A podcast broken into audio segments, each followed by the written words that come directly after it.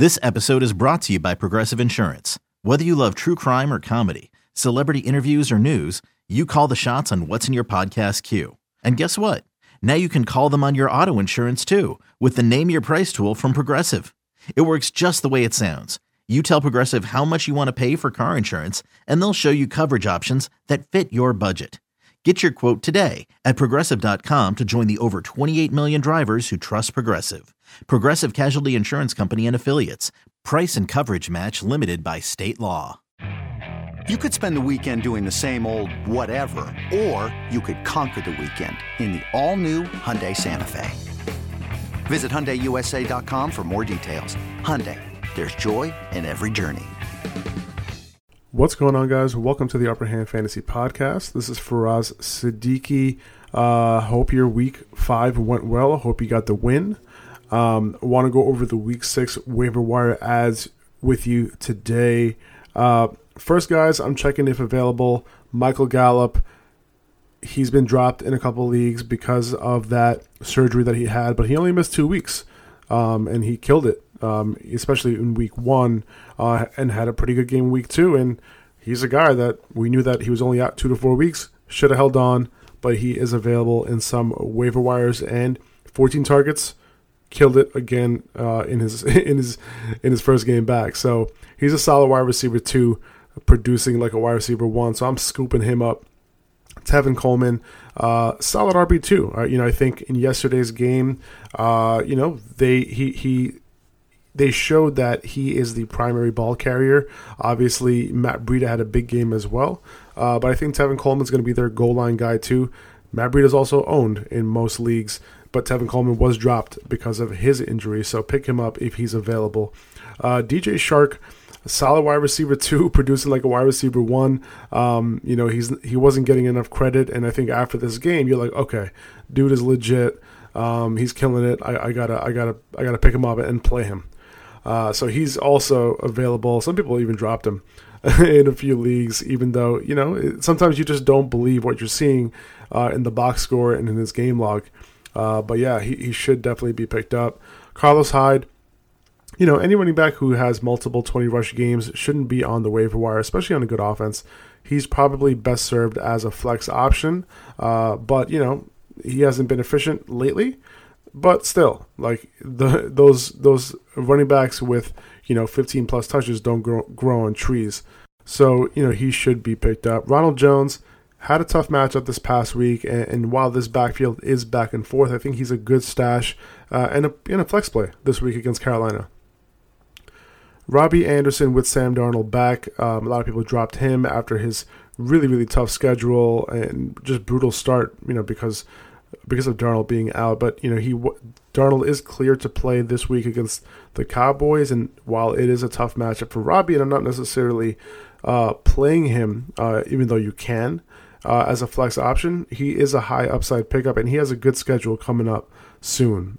So he's a potential guy that adds a lot of upside to your team, in the right matchups.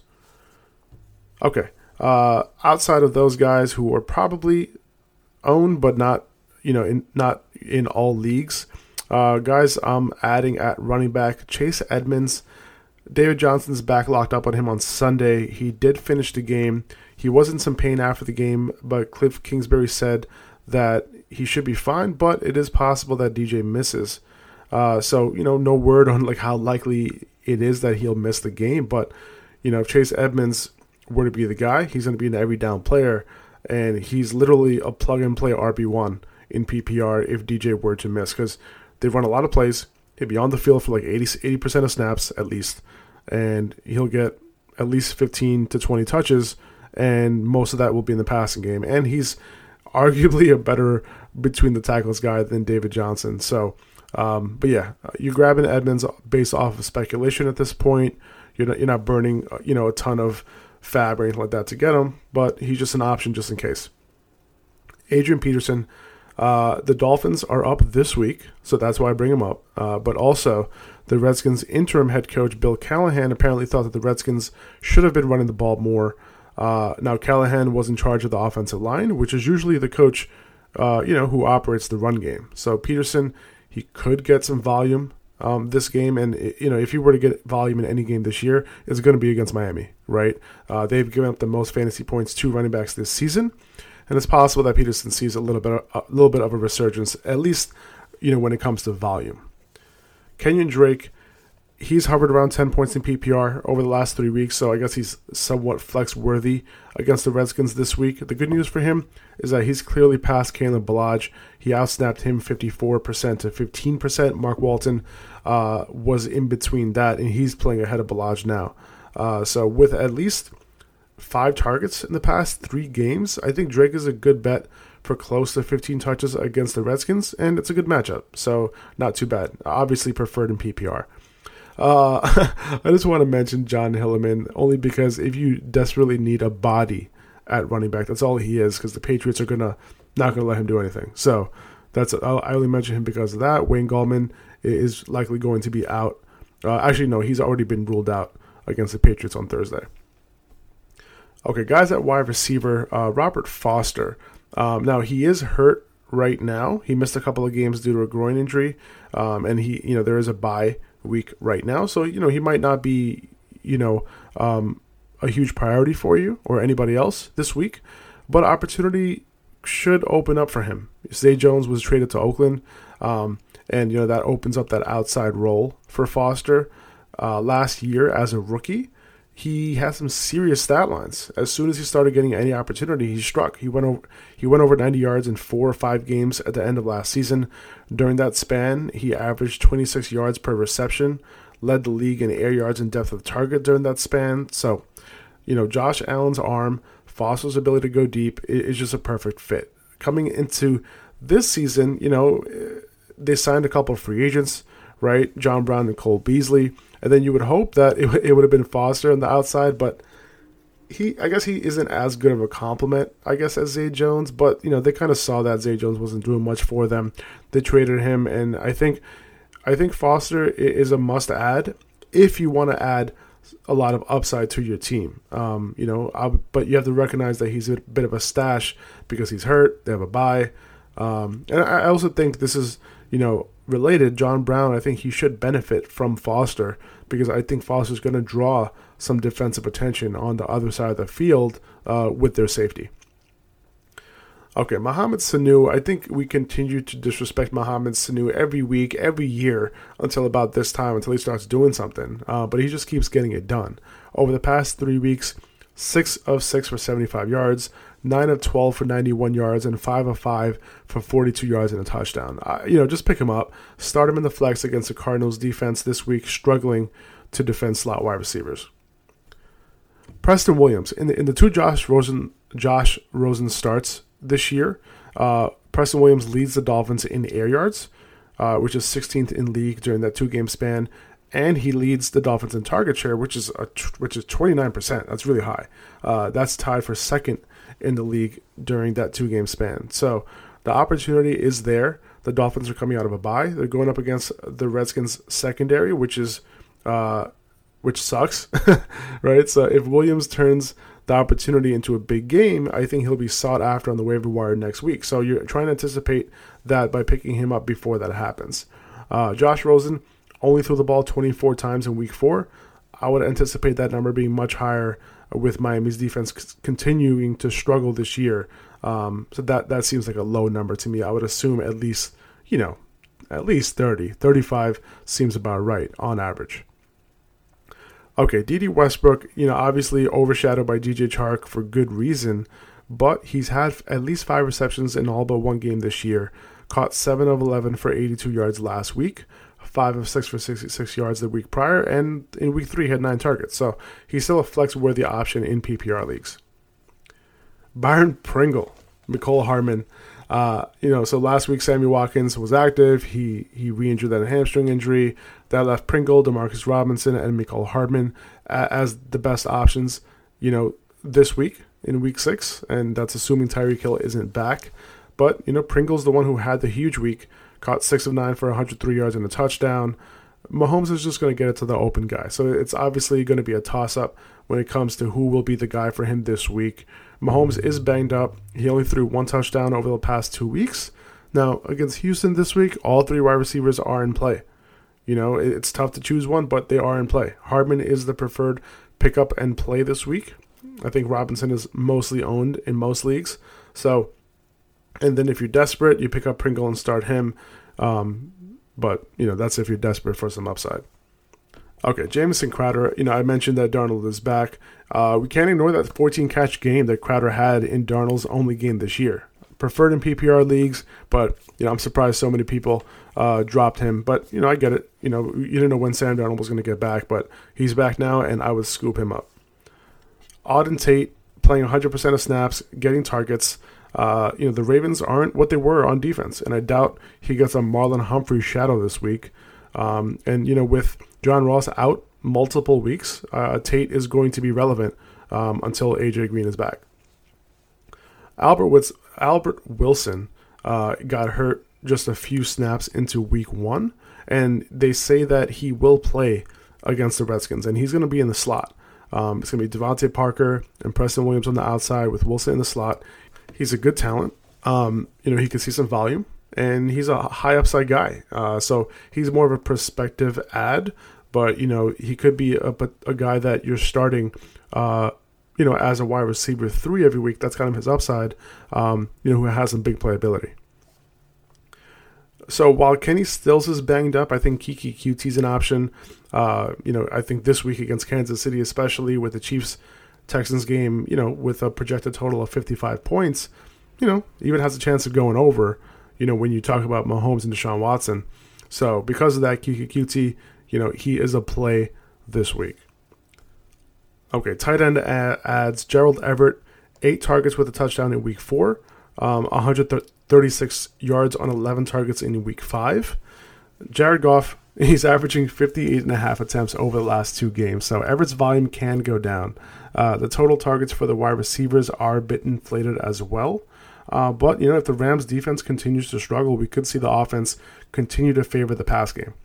One major positive for Everett is that he's run the 7th most routes of any tight end this year. Tyler Higbee, the other tight end, is actually 44th in that category. So there's a clear difference between Everett and Higbee when you look a little bit deeper. So if you need help at tight end, I wouldn't be picky. Pick him up. Chris Herndon, you know, another great pickup this week. I think, you know, with the rapport that he showed with Darnold last year, you know, that could take a step forward. So last year he had 5 games over 50 yards. That was his rookie year. That's pretty good for a rookie tight end. And, you know, it's a position that isn't easy to make an impact in right away. He also had a stretch of 4 games with at least a touchdown or 60 yards. You know, that was right before Sam Darnold got hurt last season. And then when Sam Darnold returned, Herndon had a 50-yard game and then a 6-catch, 82-yard, and a touchdown, you know, performance against the Packers. So, like I said, there could be a step forward for him, you know, with Darnold returning. Now, Adam Gase hasn't necessarily, like, named Herndon that guy. Ryan Griffin was playing an every-snap role, you know, and he was considered the stopgap for Herndon. And, you know, the assumption is that Herndon will assume that role. He does have a good matchup this week. Hopefully we get some confidence from Adam Gase that we can actually start him this week. Hunter Henry's coming back soon. It's time to scoop him back up if you're struggling at the tight end position. Even if you're not, his value could prove that you should have him on your bench. But Phillip Rivers is in desperate need of pass catchers. You know, we saw Austin Eckler getting 15 catches last week. Mike Williams went over 10 targets. So Henry will likely be used as soon as he's active. Noah Fant, this is strictly a matchup play if you're desperate against Tennessee, who's given up 4 touchdowns to tight ends so far this year. Vernon Davis, same thing, great matchup against Miami. If he plays, he has a concussion right now. Should be cleared, but we'll see. But strictly matchup play there.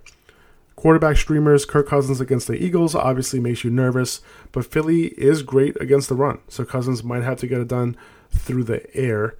He did it last week against the Giants. Philly's secondary might even be worse than the Giants' secondary. So he has the weapons. It's a great matchup. I wouldn't overthink this one. Okay, Gardner Minshew against the Saints. He's had a high floor in every game this season. And his favorite wide receiver, I guess, might be shadowed by Marshawn Lattimore, but we've made the same assumptions over the past 2 weeks that he'll be shadowed by, you know, the opposing team's best corner, you know, corners who actually do shadow. But you know, that resulted in no shadows for DJ Shark. The Saints are giving up the third most fantasy points to quarterbacks. The defense has stepped up over the past 2 weeks, but they were at home. This game is in Jacksonville. And then, you know, if you're really going down the totem pole, Kyle Allen against the Bucs, you know, it's simple as, you know, he has the weapons. It's a good matchup, and he's a desperate option. That's pretty much it there. Not too many great options at quarterback available on the waiver wire this week. But defensive streamers, Dallas against the Jets. Sam Darnold's back. The matchup isn't as sweet, but they have a good defense. Jets' offensive line has some issues, and that can come into play, you know, against Dallas's decent pass rush. Carolina at Tampa Bay. I like this matchup a lot. Their pass rush has had huge success this season. Tampa Bay has been giving up sacks, so it's a recipe for Carolina to create some turnovers this week. Cleveland against Seattle at home. Their pass rush has been successful this year. Seattle's protection isn't great. The only reason that Seattle hasn't allowed more sacks is because Russell Wilson is a magician. So that's pretty much that. I mean, defenses have gotten through. But, you know, hopefully this week if you have this play Cleveland, you know, those opportunities actually turn into production, you know, in terms of sacks and all that. So that's all I had for this week. I wanted to get it done as quickly as possible for you guys. I know that you guys are busy, so why don't I just give it to you straight and quick. So yeah, I appreciate you guys listening. If you're still with me, I'm at Upper Hand Fantasy on Instagram. Hit me up over there if you have any questions. I posted a waiver wire article post on Instagram. You can put all your questions in there. I'll try to get to them before your waivers have to go in. Yeah, that's all I had. I appreciate you guys. Take it easy. I will see you tomorrow with the running back matchups. Well, maybe. I might put up the running back matchups tomorrow in a podcast, or I might combine them again. Actually, no. I am going camping this week. I just looked at my calendar. Okay, I guess I got to get ready for that. But I'm going camping on Thursday and Friday, getting away from fantasy for a couple of days. So that means I have to put out a podcast tomorrow for both running backs and wide receivers, so you'll have that. That's good. I give myself a little bit of a deadline. I'll get it done. I'll see you guys tomorrow. Take it easy.